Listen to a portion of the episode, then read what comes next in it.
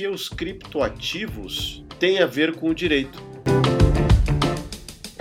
Derruba vários mitos a respeito de criptomoedas. E eu acho que o direito vai ter que correr para acompanhar. O blockchain ele vai trazer uma segurança muito forte, principalmente na demanda probatória. Olá, eu sou Luciano Tim, sócio fundador do CMT Advogados, e você está ouvindo o Conectando o Direito. E a conexão de hoje responde a seguinte pergunta: O que os criptoativos, ou até impropriamente por vezes chamado de criptomoedas, é o que a gente vai falar aqui, tem a ver com o direito?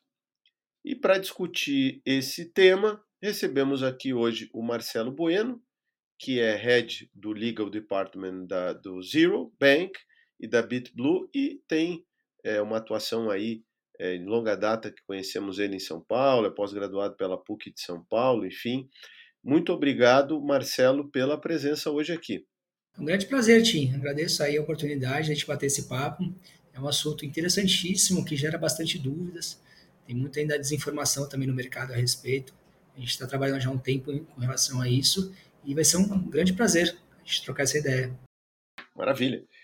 E temos aqui também Pedro Carvalho, sócio do CMT Advogados da unidade de Recife, responsável pela operação nordestina aqui do escritório, que é professor de Direito é, Corporativo no IBMEC, mestre pela Federal da nossa querida Federal de Pernambuco. Olá, Pedro, tudo bem? Tudo bem, Tim, tudo bem, Marcelo. Para mim é um prazer estar aqui né, com vocês discutindo um tema tão que está tão em voga, que vem trazendo tantas discussões, tanto no meio acadêmico, como no meio jurídico, como no meio mercadológico. E, então, tenho certeza que vai ser um debate bem proveitoso e bem interessante. E, fora isso, a gente vai ter um, uma aula de vocabulário pernambucano, né? Porque tem um, um pernambucano e um meio pernambucano aqui dentro.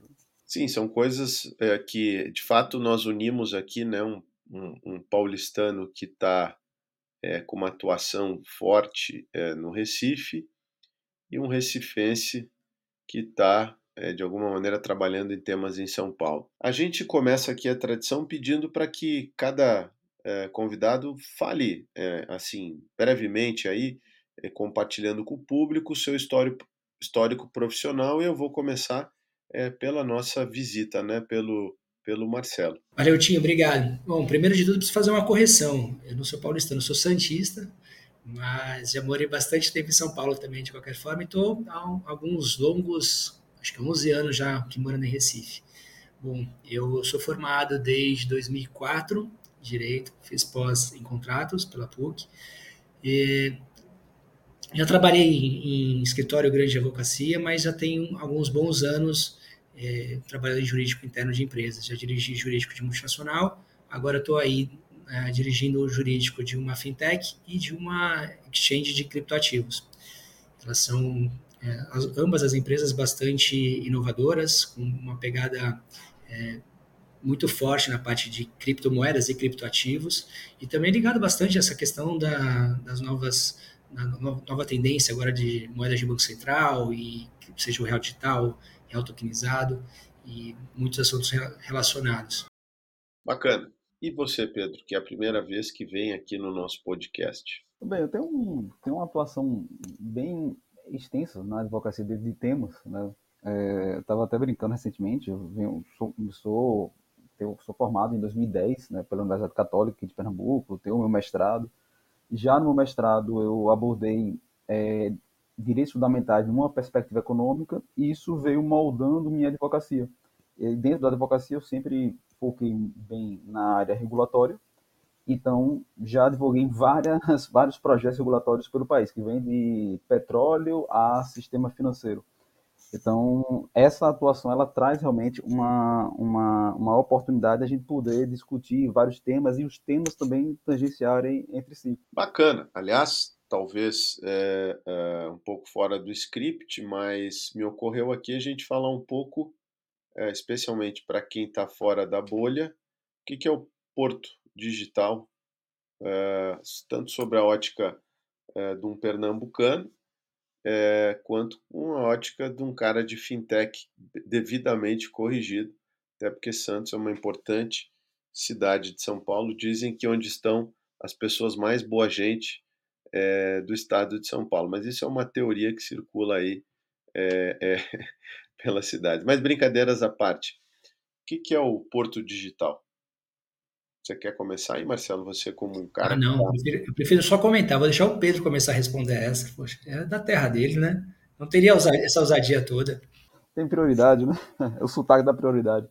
Ah, o Porto Digital é uma iniciativa que foi feita, direcionada pelo, pelo Estado de Pernambuco, pelo município e pela iniciativa privada, de construir um hub de tecnologia dentro do Estado, dentro do Estado de Pernambuco, mais precisamente localizado no município de Recife. Então, a gente atrelou, foi, se não me engano, uma, uma, é uma entidade do terceiro setor, né, o Porto Digital, e lá dentro dele congrega interesses estaduais, municipais, privados e também acadêmicos. Né? A Universidade Federal ela tem polo lá, várias empresas elas investem lá, e o Porto ele foi crescendo e foi expandindo sua atuação. Hoje nós temos aqui perto de Caruaru um setor têxtil que lá dentro tem um hub do Porto Digital, para criação, desenvolvimento de tecnologias e inovações para o setor têxtil.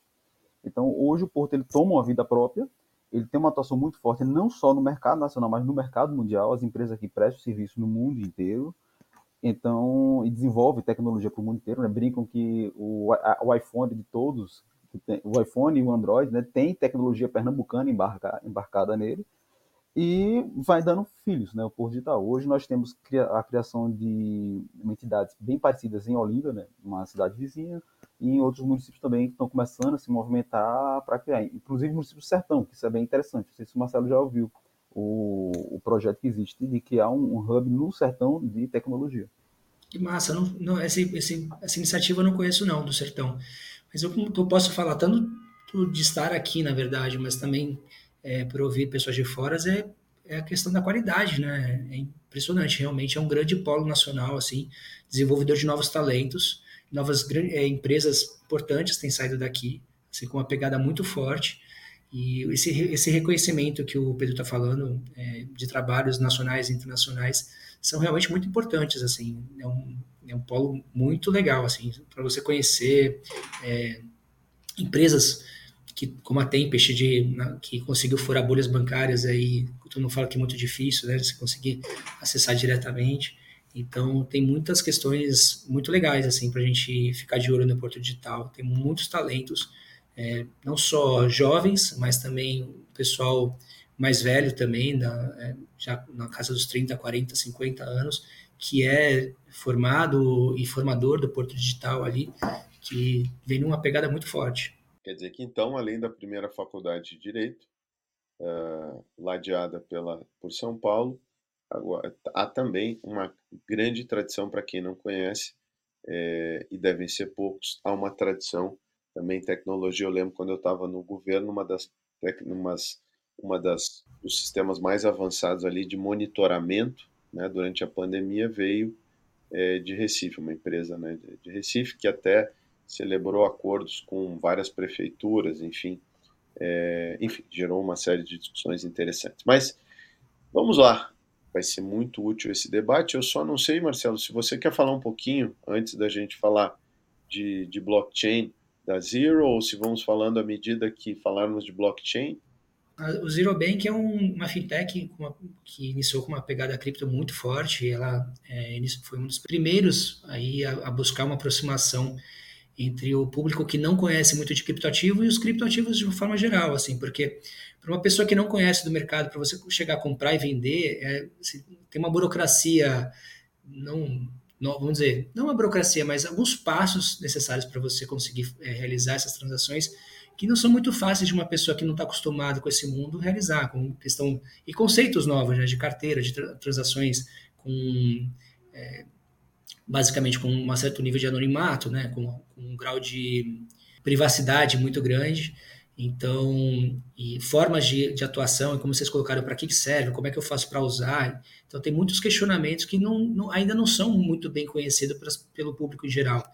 Então, a, a proposta do Zero era aproximar esses conhecimentos e permitir que pessoas que ainda não tivessem esse interesse todo pudessem começar já a fazer compra e venda de moedas antes mesmo de, de adquirir todo esse conhecimento. E a partir do momento que fizessem, é, pegassem gosto pela coisa, poderiam aí mergulhar um pouco mais fundo e, e construir suas próprias carteiras e tudo isso. O, o Zero Bank, hoje em dia, ele não é mais só um banco B2C, ele tem um, um viés muito forte hoje de B2B, a gente tem uma infraestrutura tecnológica e apoio não só na parte regulatória, legal, mas muito grande para dar suporte para empresas nacionais e internacionais que procuram fazer negócios dentro do Brasil, com uma parte de pagamento, seja em cripto, seja na, na, em moedas fiat. A BitBlue, por outro lado, é uma exchange de criptomoedas, né? Então, ela é uma empresa que ah, ela nasceu fazendo eh, operações de cripto, custodiando criptomoedas, carteiras de pessoas, e hoje em dia também ela migrou para um lado B2B, porque ela, ela possui uma, uma característica muito forte de conseguir fazer ligações com mercados externos, com, com grandes operadoras. Porque até um conceito importante das pessoas saberem é com relação a como é que se forma tanto o preço como se formam transações entre de, criptomoedas, de criptomoedas, né? Criptoativos é, é, vamos dizer, é o gênero espécie de criptomoedas são as espécies. Então vamos falar mais precisamente a respeito das criptomoedas. Então, assim, hoje em dia, para você fazer compra e venda, você tem duas formas, né? Ou você vai fazer compra e venda P2P, então de pessoa para pessoa, e aí você vai fazer de carteira para carteira, ou se você quiser comprar meio que no, de um atacado e tudo mais, você vai ter que comprar de exchanges. Hoje as exchanges dominam cerca de pelo menos 90% desse mercado. Então, isso já derruba um monte de mitos que gente, acho que a gente não vai ter tempo para falar sobre isso hoje. Mas derruba vários mitos a respeito de criptomoedas, principalmente quando você fala, quando ainda pessoas tentam falar a respeito de uso de criptomoedas com crimes e tal. Porque hoje a regulação, mesmo não regulada exatamente nos países, mas a regulação entre o comércio e entre exchanges é muito grande e principalmente a evidência para para resposta para autoridades, apontar é, destinatários, o, o donos de, dessas criptomoedas, enfim. Agora a questão é que assim a, a, a BitBlue possui uma ligação com, com as exchanges, o que é muito bom pelo seguinte, porque não existe uma, uma bolsa centralizada, né? Na verdade, a questão de criptomoedas, até por essência, defendem os crypto-lovers assim que o, o, chamado de criptomoeda já é exatamente por natureza é, descentralizado. Então, nesse mercado descentralizado, cada exchange é uma por si só uma bolsa de criptomoedas. Então, como se você vai falar da bolsa de São Paulo, bolsa de Chicago, bolsa de Nova York e tudo mais, você vai fazer negócio dentro daquela bolsa da mesma forma que você vai fazer com um exchange. Então, agora o que acontece muitas vezes é que você tem exchanges e mercados são maiores e menores. Pensa, a gente tem no Brasil um mercado relevante de criptomoedas, mas ele não se compara, por exemplo, ao mercado que sozinha a Binance possui. Então, assim, quando você quer liquidar uma, um volume um pouco maior de, de bitcoins, por exemplo, e você tenta é, negociar isso numa, numa corretora brasileira, é possível que quando você for fazer essa liquidação, você mexa no preço. Tanto comprando quanto vendendo, você vai acabar na, pela quantidade comprando mais caro ou acaba pela quantidade vendendo mais barato no final das contas. Então a ideia é você fazer a, ligação de, dessas exchanges, por exemplo, nacional com, com grandes exchanges internacionais para que o book fique mais recheado e você consiga fazer transações sem mexer tanto no, nos preços. Então isso é uma, é uma expertise muito forte da empresa e hoje ela, a gente consegue fazer essa ligação para a empresa que, que se tornou um, um, ótimo negócio. Então, bom, acabamos falando de, de criptoativos, já falamos tanto que eu acho que vale a pena assim, primeiro, para quem não está acostumado com, com esse tema, talvez o Marcelo já, já tenha falado tanto de criptoativo, que eu perguntaria inicialmente, então, Marcelo, o que, que é um criptoativo? Bom, criptoativos são, são ativos que são di, completamente digitais, né? Eles são criados por meio de, de contratos, mas não os contratos como, da forma que a gente imagina do ponto de vista legal jurídico acordo de vontade. São contratos do ponto de vista de desenvolvedores, então são códigos, né? Então, são códigos que, na, é, que foram construídos para funcionar como, seja criptomoedas como moedas ou criptoativos como é, os envolvidos nos smart contracts e os tokens, por exemplo, é, que são codificados para você atrelar mais informações do que simplesmente a questão de valores e registros em, em blockchain. O grande diferencial deles é que eles são completamente registrados em, em livros virtuais e, e, com registros que são considerados imutáveis e eternos nesse sentido, é, que a qualquer momento, de qualquer lugar, você pode verificar qualquer transação que já tenha ocorrido na história e a ideia é que isso se perpetue indefinidamente. Então você tem registros que são acessados por qualquer pessoa, validados por qualquer pessoa. Qualquer pessoa, a qualquer momento, pode fazer os cálculos necessários para você encontrar e verificar essas informações, que esses cálculos 100% das vezes vão bater. Então essas são as principais características aí de um criptoativo, a não ser que vocês queiram, tenham mais alguma dúvida. Não, agora me ocorre, de fato, sobre a, a ótica regulatória né, dos criptoativos.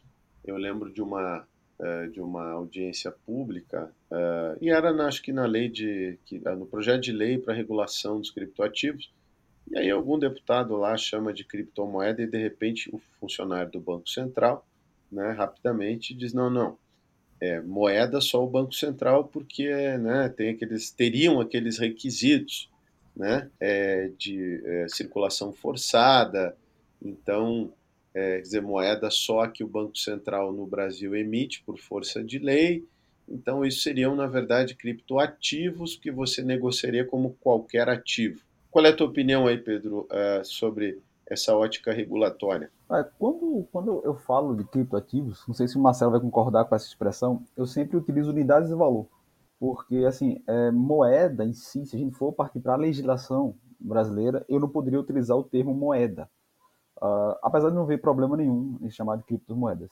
Mas quando eu vou conceituar, eu sempre conceituo como uma unidade de valor. Por quê?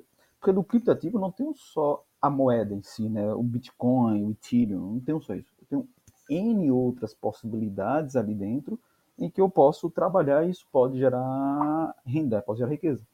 É, inclusive, eu tenho a possibilidade, é, a gente estava até comentando agora, eu tenho a possibilidade de realizar empréstimos é, via operações DeFi.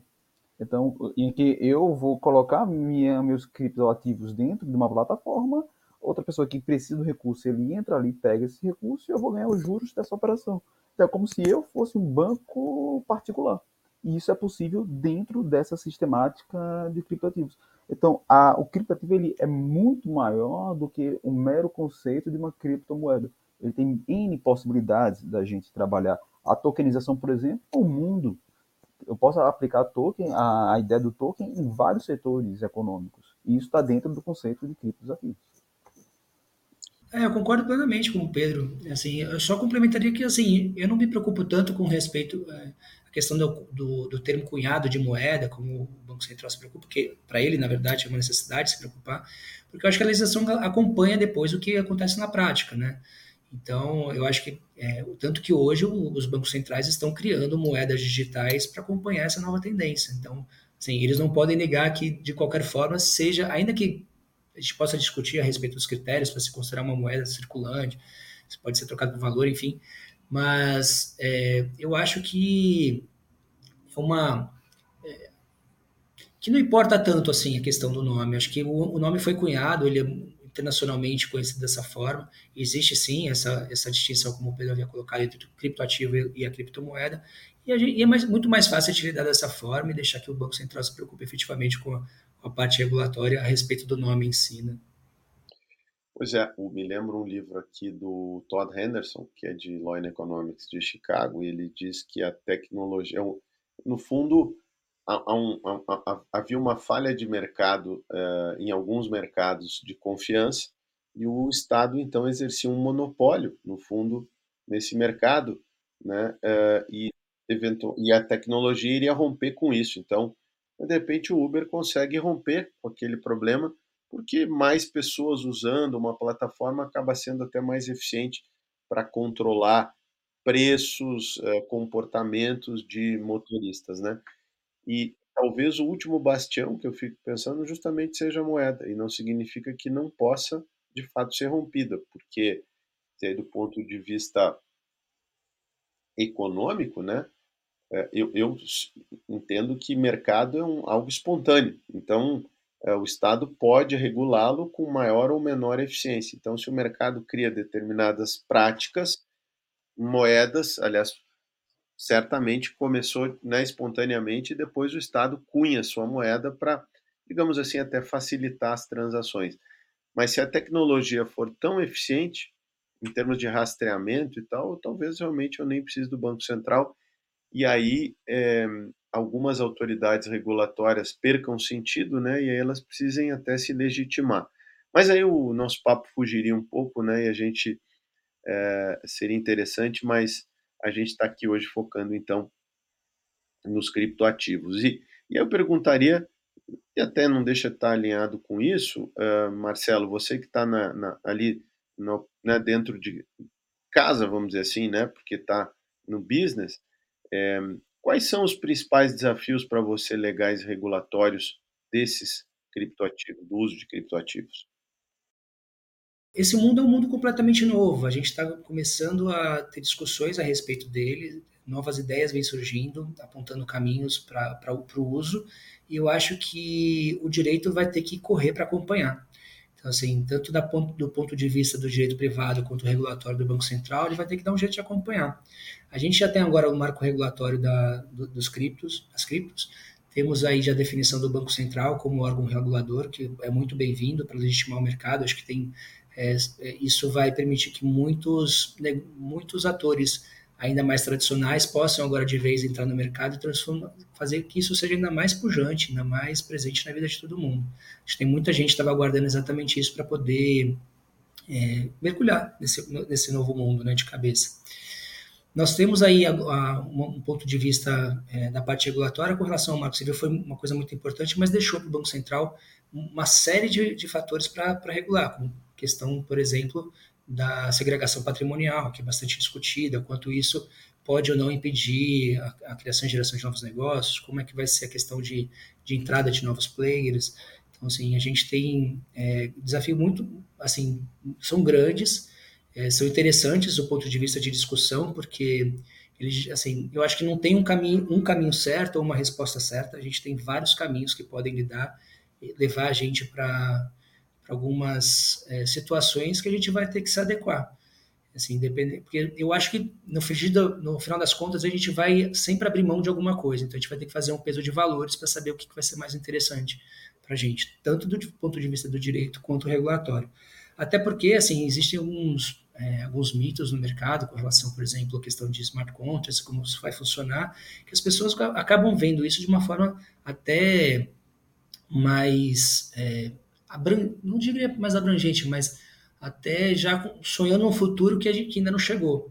Então, a questão de o que, que é possível hoje em dia no, no, no, smart contract você fazer, quais são, é, onde, onde se encaixa, onde ele fun, funciona, a questão de tokenização de ativos, hoje em dia está bem, essa é uma discussão bastante forte dentro da CVM, é, a, a, própria utilização de criptomoedas e como é que isso vai se dar dentro de exchanges e o público é, com, as pessoas comuns, até onde elas vão conseguir utilizar. Você tem países aí remando forte, numa, é importante, remando forte contra, como os Estados Unidos, você pega a SEC batendo forte aí, questão de fundos que trabalham com criptomoedas, e, bom, uma discussão grande também nesse sentido. Mas, e aí, por outro lado, você vê a, o MICA agora na, na, Europa, que é uma regulação enorme que o, a Europa está tá, tá transformando, buscando transformar em processo de transformar em lei. Então, assim, a gente tem é, desafios grandes, até porque, assim, com relação ao MICA, né, um, a gente fala de um mercado enorme é, europeu. E para a gente trabalhar em, com eles, acho que fazendo um paralelo com o LGPD é, e a GDPR, eu acho que é um, vai ser um processo meio parecido, porque a gente conseguir fazer negócios com, com, com, a Europa, a gente teve que criar a LGPD de uma forma muito próxima da GDPR para facilitar esses negócios. Agora eles vêm com, com a regulação de, de criptoativos de uma forma muito grande. Então, assim, provavelmente a gente vai ter que fazer várias adaptações para conseguir compatibilizar os mercados. Então, assim, a gente tem desafios grandes aí pela frente. E aí, Pedro, e você na, na ótica assim mais regulatória, assim de quem está do outro lado do balcão, né, mais estruturando e ajudando as empresas que é, precisam bater na porta do Banco Central, CVM, dialogar republicanamente, evidentemente. É, na tua visão aí, quais os principais desafios legais e regulatórios? Os legais já tenham passado, porque passou a lei, mas não sei, o que, que você acha? É, eu, quando começou a discussão sobre a regulação dos criptativos, é, se discutia muito se haveria, se discutia muito primeiro quem seria o órgão. Né? Eu até já conversei com o Marcelo várias vezes sobre isso. Seria o Banco Central ou o CVM? Teve essa discussão mas é, pela estrutura do nosso sistema legal ficaria a cargo do Banco Central, como ficou. E existe também uma discussão forte sobre a necessidade dessa regulação, dizendo que, olha, o, o, naturalmente, no seu nascedouro, o mercado de criptoativos ele já ele é um mercado que não tem uma regulação. Ele é um mercado que ele auto se regula dentro dos seus próprios parâmetros de controle, que são, a, a, que são exatamente a programação que foi feita dentro daquele criptoativo. Bitcoin é um exemplo disso, Ethereum é outro exemplo disso. Eu vejo a, a regulação como sendo um fator interessante. Por quê? Porque eu tenho, de um lado, é, as pessoas que querem fazer o uso do criptoativo como uma moeda, realmente, aquela operação P2P, né? eu vou fazer o meu pagamento ao Marcelo via criptomoedas, mas eu tenho o grande público que ele não quer fazer esse pagamento, ou por enquanto, agora ele não tem essa intenção. Ele tem a intenção de utilizar criptomoedas como uma forma de investimento ou também como uma forma de tratamento de recursos, a gente pode assim dizer. E para esse investidor, a regulação é importante. Então, acho que a gente regulando esse, o mercado, ele tem dois benefícios evidentes. O primeiro é trazer maiores investimentos, veja a criação de fundos é, lastreados em criptomoedas, em operações DeFi, várias coisas, e também tra trazer o Banco Central e as autoridades monetárias para conhecer internamente o que é que está acontecendo nesse mercado de criptoativos. O real digital, que, que o Marcelo bem comentou já, ele é uma importante sobre isso, porque o Banco Central ele vai estar tá realmente trabalhando na mesma lógica do criptoativo. Então, a tendência é que essa regulação traga frutos bem favoráveis para o mercado. A questão é, nós estamos discutindo o Brasil, mas como no caso da LGPD, o criptoativo ele ultrapassa as fronteiras do Brasil. As operações elas vão ser operações internacionais. Então a gente vai passar por um diálogo entre os países. E já está acontecendo, né? A OCDE recentemente lançou um guia discutindo criptoativos. Considerando que a segunda palavra que mais apareceu aqui no nosso diálogo foi blockchain, eu passaria para essa, é, essa palavra, né? No fundo, o que é blockchain? Bom, blockchain é um sistema de registro digital, onde você consegue gravar as informações que você colocar nela, sejam ela de, a respeito de transações, criação de moedas ou de ativos, é, de uma forma que ela é descentralizada, então, uma forma que ela parte do princípio de desconfiança mútua, e que é engraçado, né? Porque a gente parte, imagina que essa questão do registro, de ser descentralizado, qualquer um pode ver, então ele parte do princípio de confiança, não, ele, ele parte do, do princípio de desconfiança mútua. E por quê? Porque ela faz com que todo mundo verifique se aquelas contas, se aquela, aquele registro é verdadeiro a cada transação. Então você está sempre legitimando as transações anteriores a cada bloco que é registrado. Precisa de um poder computacional grande para fazer modificações e, pra, e essas modificações elas são validadas também por, é, por muitos nós na rede. E esses nós na rede geram também a, a confluência deles com um poder computacional grande, o que demanda que alguém para fazer uma alteração no passado precisa de um poder, poder computacional que hoje, pelo que dizem, não existe, né, para fazer isso. Né, se juntasse todos os computadores da Terra, não conseguiriam fazer algumas da, dos códigos, alguma das quebras dos códigos do, do, do blockchain hoje do tamanho que a rede, por exemplo, do Bitcoin possui. Então, ela é uma rede então que você consegue fazer a, consegue fazer o registro, por exemplo, como de um livro contábil de todas as transações, dizendo quanto foi, para quem, para quem, pelo menos para qual endereço foi, é, quando foi, por quem, quando foi pago, quanto foi pago, quanto foi pago é, para a pessoa que minerou, quanto foi pago para eventualmente para uma exchange de, de, de comissão. Então são são muitas informações que a gente tem numa blockchain. Ela é uma, basicamente uma rede de, de, de registro de transações, que ela parte do princípio então, de que ninguém confia em ninguém, então todo mundo verifica todas as transações ao mesmo tempo. Ela é descentralizada e aberta, então qualquer, a qualquer momento, qualquer pessoa pode chegar e verificar todas essas informações. Então esses são os princípios básicos aí da blockchain. Aí, claro, já que a gente está num podcast de conexão entre direito né, e outros temas, no caso aqui é, tecnologia e mais especificamente blockchain, a pergunta que se segue é justamente como que essa tecnologia de blockchain é, impacta no, na nossa área, na área jurídica e as práticas legais é, tradicionais, né?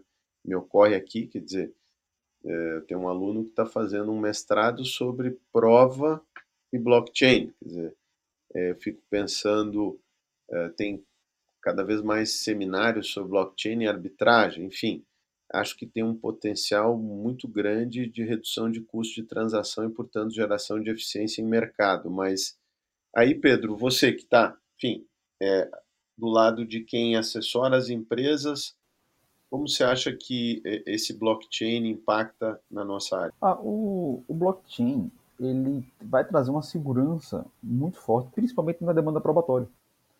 Uh, hoje, o que, é que, se discute muito de direito, especialmente dentro do, do, direito penal econômico, é a validade daquelas provas foram obtidas. Uh, a cadeia de blockchain ela vai me trazer essa resposta, ela vai, ela vai me trazer essa segurança. Inclusive, assim, é até um ponto que é interessante destacar, é, a gente ouve muito falar, quando se fala de Bitcoin, né, da, das criptomoedas, é que é, elas são, na verdade, um meio para operações de lavagem de capitais, para esconder recursos isso não é verdade. É o pior meio para se fazer isso, porque todas as informações estarão dentro da cadeia da blockchain. Então, se você tem acesso àquela cadeia, as informações estão ali. Eu sei como é que ela foi operada, eu sei como é que foi que aquele ativo ele foi movimentado. Então, a blockchain ela traz essa importância. Uma outra coisa que eu vejo, que até eu conversei com o Marcelo recentemente sobre isso, é a substituição né, da blockchain da figura dos cartórios. Hoje em dia, um registro imobiliário, eh, eu posso fazer muito bem ele dentro de uma blockchain. O registro de um carro, ele pode ser feito numa blockchain. O registro de um terreno, ele pode ser feito numa blockchain. A validação de documentos, ela pode ser feita na blockchain. A Febraban, por exemplo, ela utiliza, tem um sistema chamado Original Mais, se não me engano, que eles utilizam para validação de documentos. Então ela traz realmente uma, uma importância grande no nosso dia a dia, assim, e é algo que ele vem e já vem sendo utilizado pelos governos e pelo próprio Poder Judiciário também, no CNJ ele vem utilizando. Mas isso é uma história muito bacana que o Pedro começou a contar, porque assim, com relação a invasão de, de, de, divisas ou operacionalizar é, crime, seja de tráfico, seja financiamento do terrorismo, tudo mais, é o que o, começa pelo que o Pedro está falando. Primeiro de tudo, essas transações vão ficar registradas para sempre. O que as pessoas se apoiam para dizer isso é por conta do, da, da, da, da, do anonimato, né? da privacidade, aí, com relação a quem é o detentor desses endereços. Agora, como eu disse mais cedo, hoje cerca de 90% das, das transações elas passam de alguma forma por alguma exchange. E a partir de que ela, que ela passa por uma, por uma exchange, hoje as grandes exchanges não têm nenhuma que não trabalhe com, com QIC, com PLD, com assim, todas as ferramentas de compliance necessárias para você identificar ali bem o seu, o seu cliente e para que, que ele está utilizando. Assim, a gente trabalha com listas restritivas, com é, PEP, com tudo que, com todas as melhores práticas de compliance as exchanges utilizam. Inclusive, elas, elas fiscalizam umas, umas às outras. Você não, se você não trabalha é, bem com essas ferramentas, você meio que se torna um páreo no mercado. Então, as outras exchanges param de trabalhar com você. Inclusive, você, a gente tem ferramentas poderosíssimas de, de identificação de, de criptomoedas. Então, por exemplo, você consegue basicamente bater um carimbo num Bitcoin e deixar esse Bitcoin é, quase, quase, não vou dizer inutilizável, mas assim, ele, ele perde muito valor porque basicamente aquele um Bitcoin que foi, que existe uma, uma alguma suspeita de que ele foi utilizado por algo lícito, ele passou por uma empresa que a gente chama de Mixer, são empresas que, que trocam bitcoins, assim, eles pegam um bitcoin que você entrega para eles e, e por alguma comissão eles, eles te entregam outro bitcoin com uma outra raiz, sabe assim, para eliminar, para trocar a origem do, dos, uh, dos ativos. Então, até bitcoins que passam por mix hoje tem uma dificuldade muito grande de ser aceito dentro de exchanges. Porque assim, cara, não importa o tempo, assim, se você, se você passou por esse dinheiro por alguma exchange, de alguma forma você vai ser localizado. Existem ferramentas poderosas hoje para fazer isso. Então, essa questão do anonimato, hoje em dia está cada vez mais difícil, a não ser que você faça transações somente pessoa, entre pessoas. Aí, claro, é a mesma coisa que você trocar de carteira em carteira de pessoa, levar uma mala de dinheiro como antigamente, né? Então, é muito mais difícil, mas ainda assim, é, a operacionalização disso é complicada. A gente, sim, a gente vai ter é, a expectativa é que a gente tenha é, um mundo novo aí de utilização desses ativos. É, você utilizar a blockchain como fonte de, como não fonte não, como um, um, um livro de registros para seja para imobiliário, Detran, esse tipo de coisa, vai ser muito legal, valiosíssimo. Mas nesse aspecto, ainda acho que é um, que é um a gente ainda pensa ainda pequeno perto de tudo aquilo que, a, que essa tecnologia pode entregar. Eu acho que a gente ainda vê muito daquilo que a gente já faz hoje, fazendo para fazer de uma forma mais bonitinha, assim, sabe? Porque, queira que não, os registros hoje funcionam. Você pode discutir a burocracia, mas aonde exatamente o cartório está registrando isso, eu acho que não, não, uma, não, tem uma importância tão grande quanto o que a gente pode fazer de novo com esse, com esse nível de registro, nível de troca de informações, de acessibilidade, tudo mais. Acho que a gente pode explorar isso de uma forma muito maior do que efetivamente simplesmente fazer aquilo que a gente faz hoje de uma, de uma forma digital, sabe? E o que o Marcelo falou tem até um ponto bem interessante, que é em relação à, à regulação. Porque o que, é que o Banco Central ele faz muito? Né? Ele deixa a regulação para o mercado. Isso das empresas elas terem que se autorregular, isso é super importante, porque o que acontece? Ah, quando eu vou abrir uma conta dessas, da, das empresas, eu tenho o conhecendo o seu cliente. Então a empresa ela vai pedir sua, sua identificação, sua foto, seu documento e todo requisito. Fora isso, as empresas também vão trabalhar com conhecendo as transações que são realizadas justamente para identificar possíveis fraudes dentro desse sistema e impedir que essas fraudes existam, porque a própria fraude ela vai enfraquecer o sistema. E o Banco Central deixa as empresas livres para os seus programas de compliance, de governança e PLD.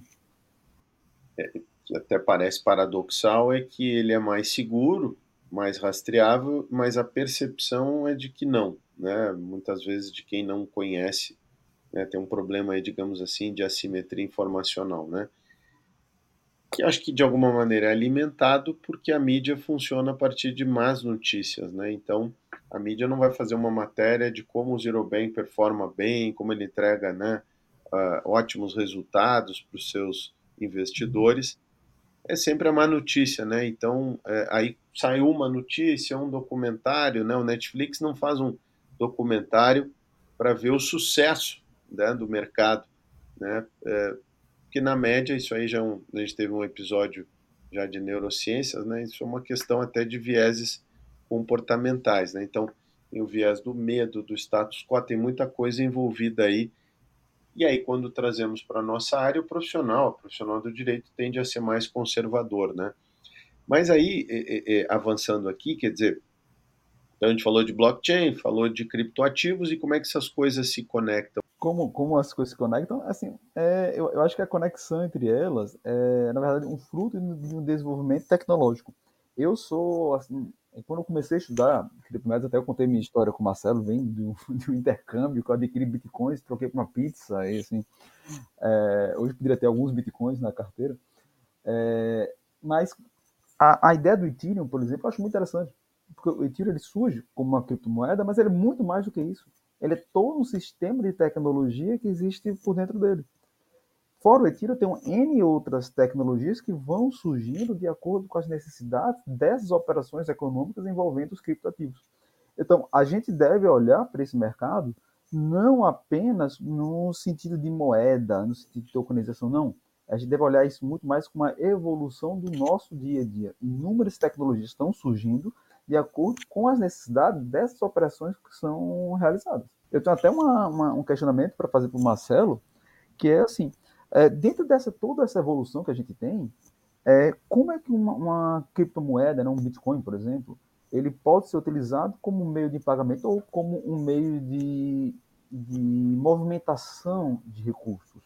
É, ele já existe tecnologias, existe essa, essa identidade, até uma curiosidade minha isso porque eu acho que o Bitcoin, a criptomoeda, ela é muito mais do que apenas você fazer trocas ou até comprar uma espada no jogo de computador. Ela é muito mais do que isso. Isso é muito, uma pergunta muito interessante, Pedro, porque assim, eu já conversei com muita gente que entende muito mais de, de cripto do que eu, inclusive, e eles ficam até chateados, porque eles falam que as pessoas só, só reconhecem o valor do Bitcoin, por exemplo, ou do Ethereum, com relação ao seu preço.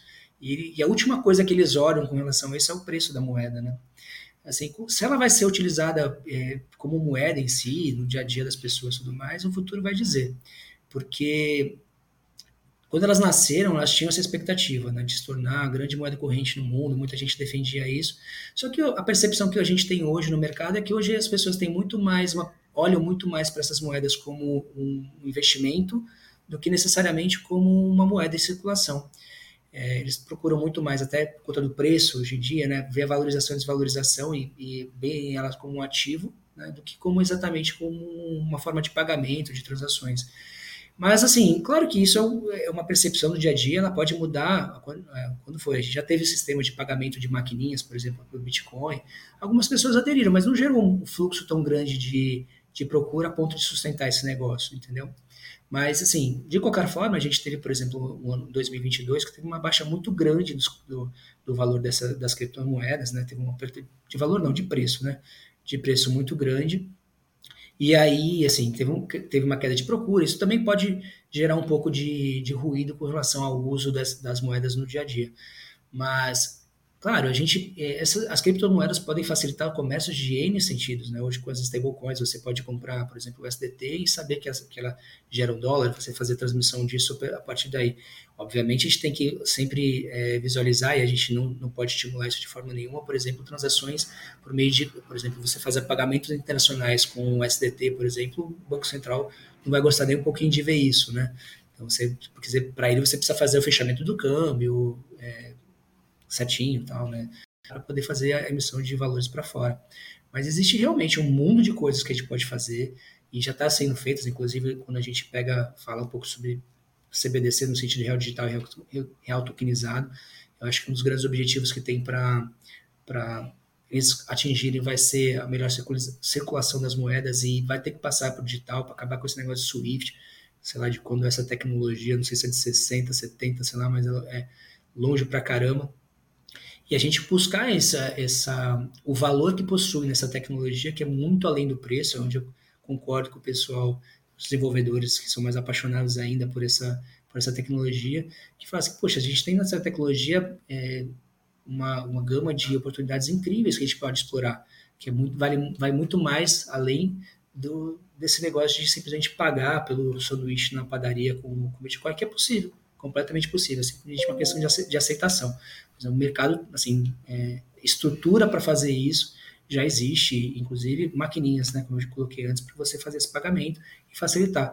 Mas ainda falta, acho que é, o, o, X da questão e até onde o, o Banco Central está trabalhando com, quando ele, ele coloca a respeito da criação das moedas de Banco Central, e fala, cara, eu não quero criar nada que já tenha por aí. Então, assim, é, a gente pensar em, por exemplo, ah, porque eu, de repente o real digital pode substituir, não o real digital, mas o real tokenizado pode substituir o Pix, por exemplo.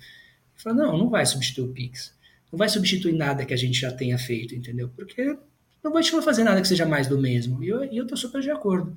Então, assim, mesmo para essas transações do dia a dia, enquanto a gente não conseguir definir que isso é melhor para todo mundo, e a gente precisa enfrentar ainda questões que são pouco faladas, como a questão de, de privacidade, é, é importante, cara, a gente deixar, assim, deixar algumas coisas do jeito que estão e a gente explorar, por exemplo, a gente pode falar a respeito de, é, de tokenização.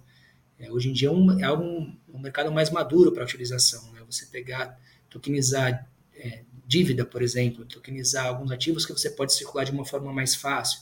Você melhorar a questão de, do comércio internacional por meio disso, entendeu? Por meio da troca de, de, de, de tokens coisas que você consiga é, tornar padronizar internacionalmente de uma forma mais fácil, independente de, da, da, legislação. Então, assim, a gente consegue explorar esse mundo que é enorme já, que já está pronto, sem mexer tanto em algumas questões que eu acho que precisa de um amadurecimento social maior. Pois é, eu estava aqui ouvindo ah, o debate de vocês e lembrei do livro do Gustavo Franco, A Moeda e a Lei, é, talvez um dos maiores especialistas, não o maior, até porque nos ajudou ajudou a resolver o problema da inflação é, e que é, o cenário que a gente vivia seria impossível. Possivelmente a gente está falando de algumas coisas que a gente está falando hoje. O, Renal, o está aí completando acho que 29 anos, salvo o melhor juízo. E aí tem homenagem a ele, me lembro da definição dele de moeda, de que moeda é um contrato, né? não tem valor intrínseco, é apenas instrumento né, de troca. É, claro, salvo uma moeda com moeda de outro país. Mas se eu pegar uma moeda, uma nota de 50 reais e levar na Turquia, não vale nada, porque não é aceito.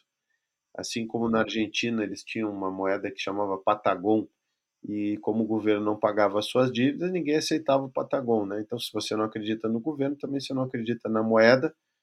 E aí me ocorre aquela oficial de que uma das criptomoedas é, surge justamente de uma rebeldia libertária contra os bancos depois da crise de 2008, né?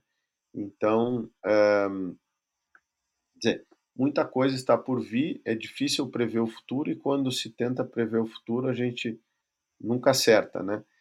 É, então, bom, acho que passamos pelos pontos aqui que a gente são seriam os mais relevantes.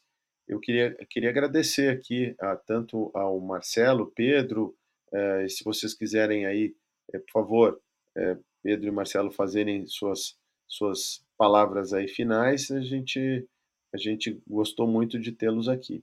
Bem, eu queria agradecer né, a oportunidade de a gente trazer essa discussão, que é uma discussão essencial, uma discussão atualíssima né, dentro do direito e do mundo dos negócios, e é uma discussão que cada vez mais ela tem novos parâmetros para serem vistos, estudados, analisados, principalmente dentro do âmbito jurídico.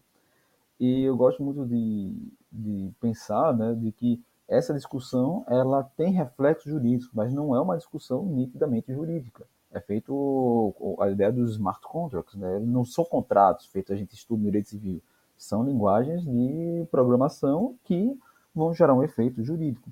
Então essa discussão ela é super importante para a gente. Eu acho que esse é o primeiro primeiro podcast de discussão e outros, né, virão porque o tema ele não para de mudar. A cada mês surge uma novidade, alguém cria algo novo e ou uma necessidade é, necessita dessa exploração do tema. Então é um tema bastante mutável, né, com, assim dizer.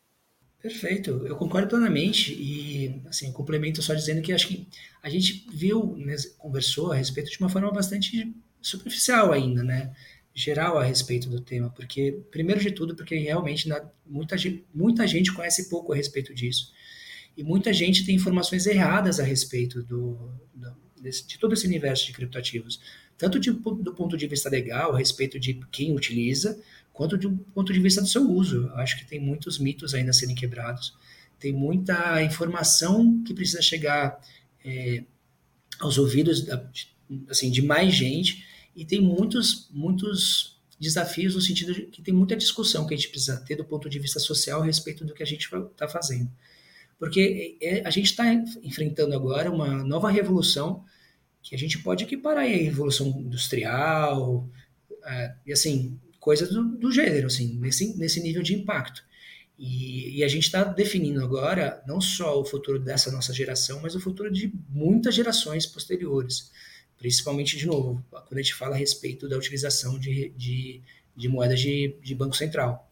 Né? E a gente precisa evoluir em discussões e que só vão chegar quando tiver uma profundidade maior é, de conhecimento da população. Quando a gente fala de criptoativos, de criptomoedas, a gente está falando de uma forma bem superficial. Um, sobre cada um desses aspectos que a gente falou, seja a privacidade, existe um mundo para a gente aprofundar em cada um deles para a gente conseguir chegar, levar realmente esse conhecimento, né? Mas já foi, acho que já foi um bom início. Foi um prazer muito grande estar aqui com vocês e, e ter essa conversa e vamos ver o que, que, que, que aparece pela frente ainda, né? né? E, e talvez então já por sugestão do Marcelo e do Pedro, pelo que eu entendi, nós teremos um ano inteiro só uh, de 2024 com uh, sobre essa temática aqui que de fato é, é fascinante. Pessoal, muito obrigado e uh, aos nossos ouvintes também até uma próxima. Agradeço. Obrigadão, pessoal. Obrigado, gente.